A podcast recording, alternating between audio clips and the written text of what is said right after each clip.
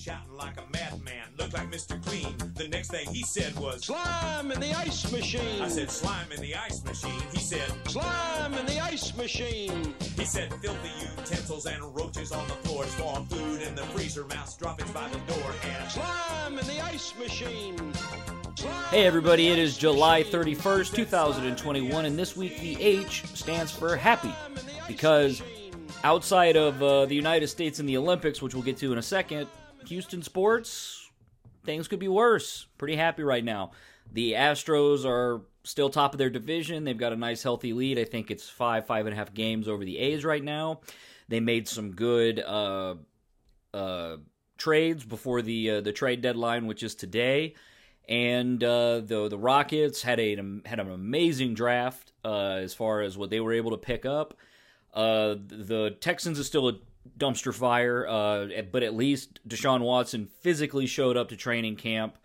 So uh, you know, but anyway, with all that, we are gonna August is gonna be pretty slow, so we'll have plenty of time to talk more about that later in the month. But for right now, we are going to continue our coverage of the United States or of Houstonians and people with Houston connections representing the United States in the 2020 2021. I really am not still not sure how to phrase it, but the 2021 Summer Olympics in Tokyo.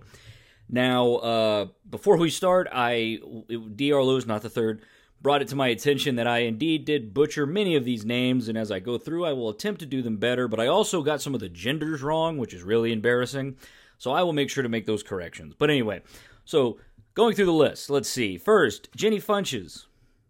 Uh, she is representing the United States in flyweight boxing. She was eliminated in the round of 16, so no medal. I'm going to be doing a little medal count here as we go. Where's my pen?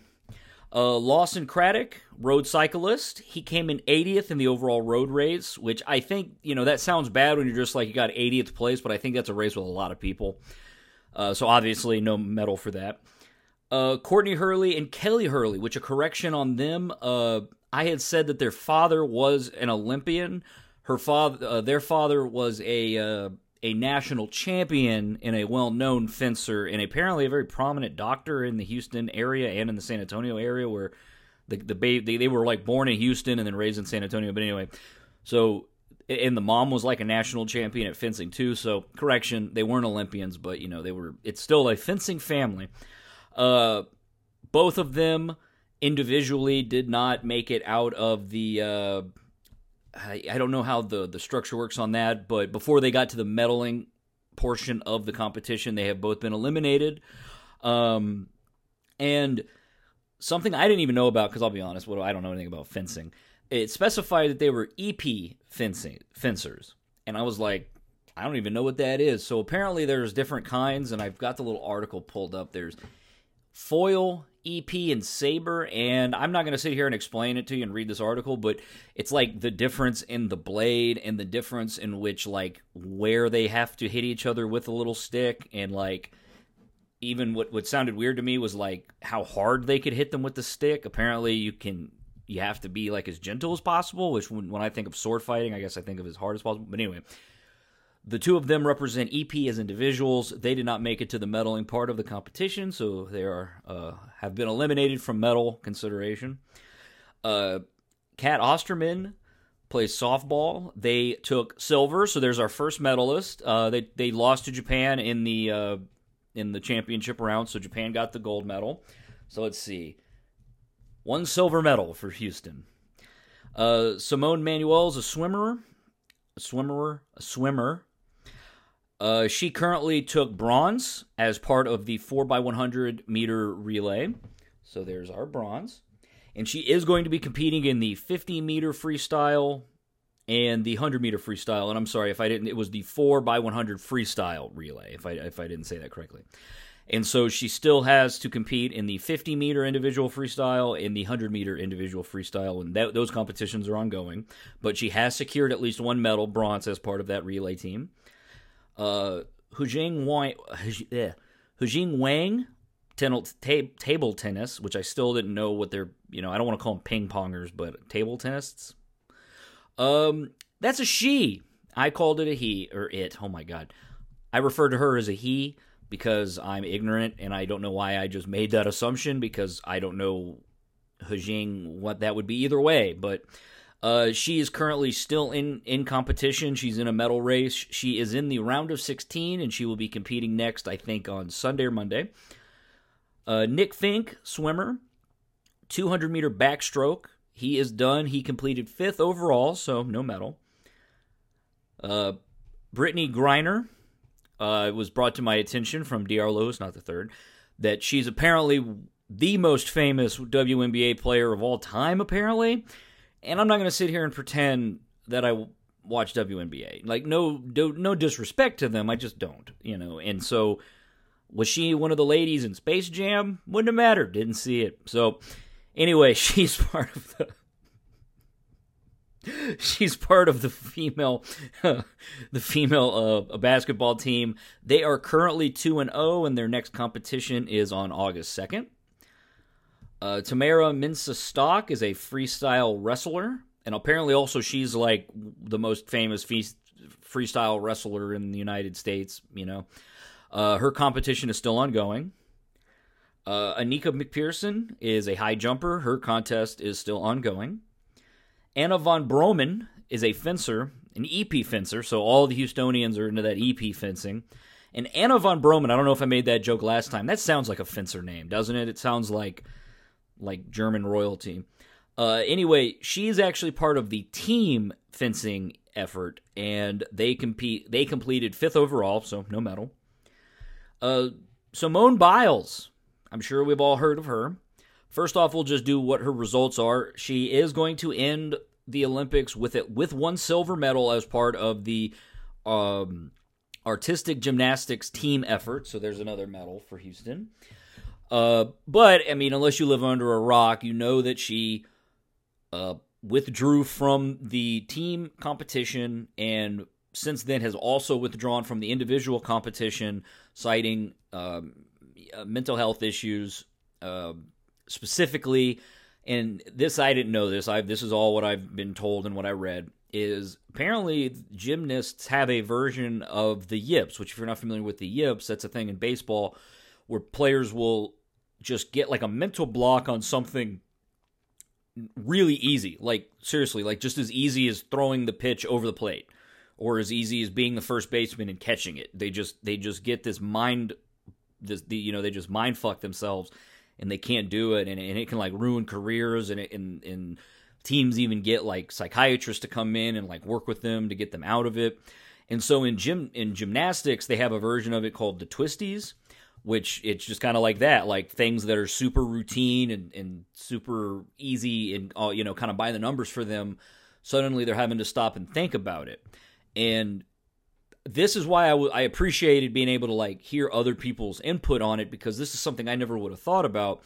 Is unlike baseball, where if you throw the ball over the first baseman's head and get an error and and you know have a wild pitch and somebody scores a run on it, you just look like a dipshit.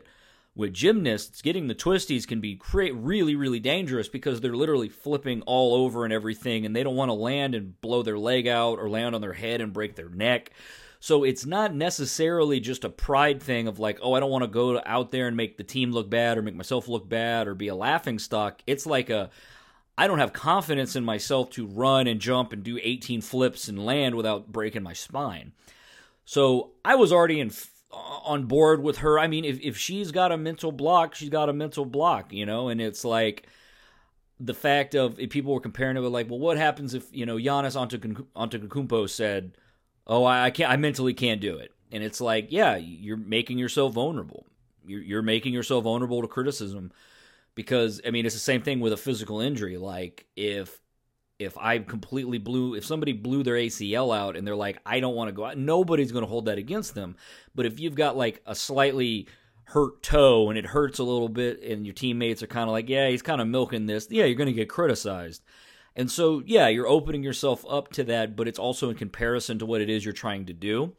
And I mean, yeah, do you. Like, it takes a lot of bravery to go out there on literally the international stage. Like, it's the Olympics, it's as international as a competition can ever possibly be, and say, I'm not in a good headspace. I'm going to, at best, make myself look like an ass, at worst, cripple myself So I'm going to withdraw and you know my team will get the silver and and you know and she's got this incredible pedigree you know I think she's like a five-time national champion and you know uh I think altogether uh, has medaled at four other Olympics, three other Olympics, something like that.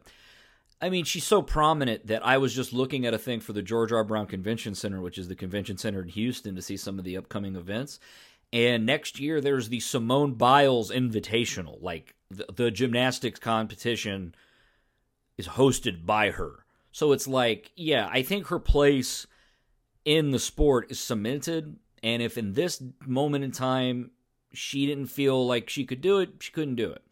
And I, you know, that kind of ties in with something else. And I might save this for uh, next week if if it, if it runs short.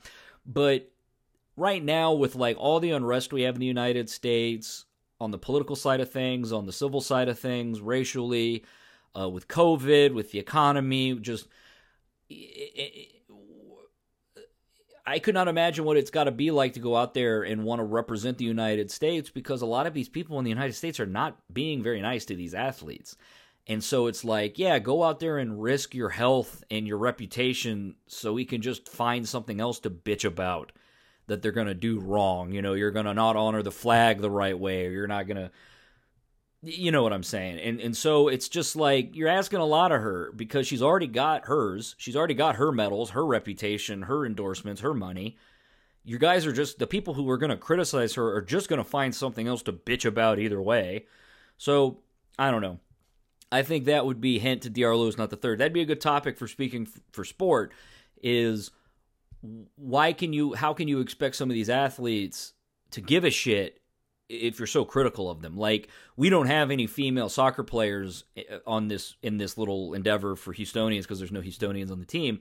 But I see like out in I live in a rural area, like I see in some of the local like network like Facebook groups that I'm in, people like cheering against the US women's soccer team because the woman with the colored hair who's on the subway commercials whose name I can't remember, they're like rooting for her to lose. And I'm like, do you not hear yourself?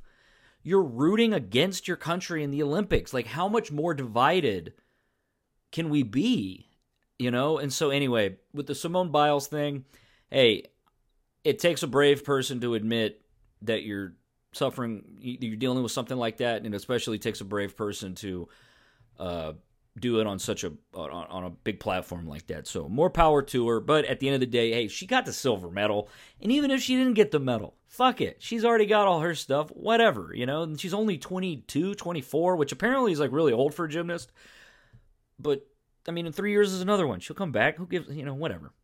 I mean, God, on just the endorsements. On the endorsement deals alone, she's got enough money to live the rest of her life and do whatever she wants. Yet alone, the crazy coaching fees that she'll be able to. Hold on a second. Sorry, I thought the cat knocked something over. Yeah, she'll she'll be fine. So anyway, that's enough about Simone Biles. Uh, Raevyn Rogers is representing the United States in the 800 meter hurdles. That event is ongoing. Uh, Scott Kazmir is representing the United uh, United States in baseball as a pitcher. That tournament is still ongoing. They just recently beat the crap out of Israel, eight to one. But that tournament's ongoing, so we'll, we'll have results on that next week. Now, for our two Houstonians that aren't on the United States team, I'll touch on them real quick. Uh, Munzer Carrera, which embarrassingly, that is a male. I thought that was a female last time. No idea why I made that assumption because Munzer, I, you know, whatever. Uh, as a swimmer in the uh, 800 meter melody, which I'm not huge. I don't know all about swimming. I believe that competition is over. His he competed earlier this week. Uh, he got second in his heat, so I don't think he advanced. So I believe that he's I believe that he he's done, even though his event is still ongoing. And then uh, Erica Ogwumike uh, from Niger- representing Nigeria in basketball. They are currently 0 2, and they are facing Japan on the first. Oh, and then one last thing, because this was another one that I thought we would touch on a bit. The men's basketball, with a specific focus on Middleton, Durant, and Harden. They are currently three and one, uh, and they are facing the Czech Republic either late on the 31st or early on the first. And with the time, I, I, I can't tell if this is like our time or their time, but soon they're going to play against the Czech Republic. Um, you know, they very noticeably, very notably lost to France in, in the very first game, and that had everybody, you know, shitting all over them. And I think that's a whole, you know, you could do a whole episode just on that because, first off, France, it's like four of the five starters on the team are NBA players, so it's not like these are just random Frenchmen being drug off the streets of Paris to play against Team USA. Um, these there's not much chemistry on this team USA because a lot of these guys have been kind of thrown together for a wide variety of reasons.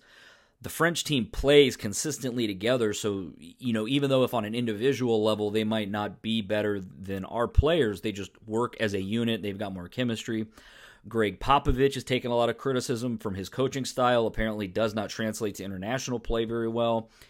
Um, and then I think the biggest thing about it when it comes to how people reacted to this is eh, basketball's one of the most international sports out there now. I mean, obviously not as much as something like soccer, but specifically thanks to things like the 1992 Dream Team, there's been now an entire generation, what two generations of basketball players who grew up, you know, all across Africa and Europe and Australia and China that got into basketball and have made basketball their thing because of you know the dream team and like how prominent America was when we sent out you know Jordan and all those other guys.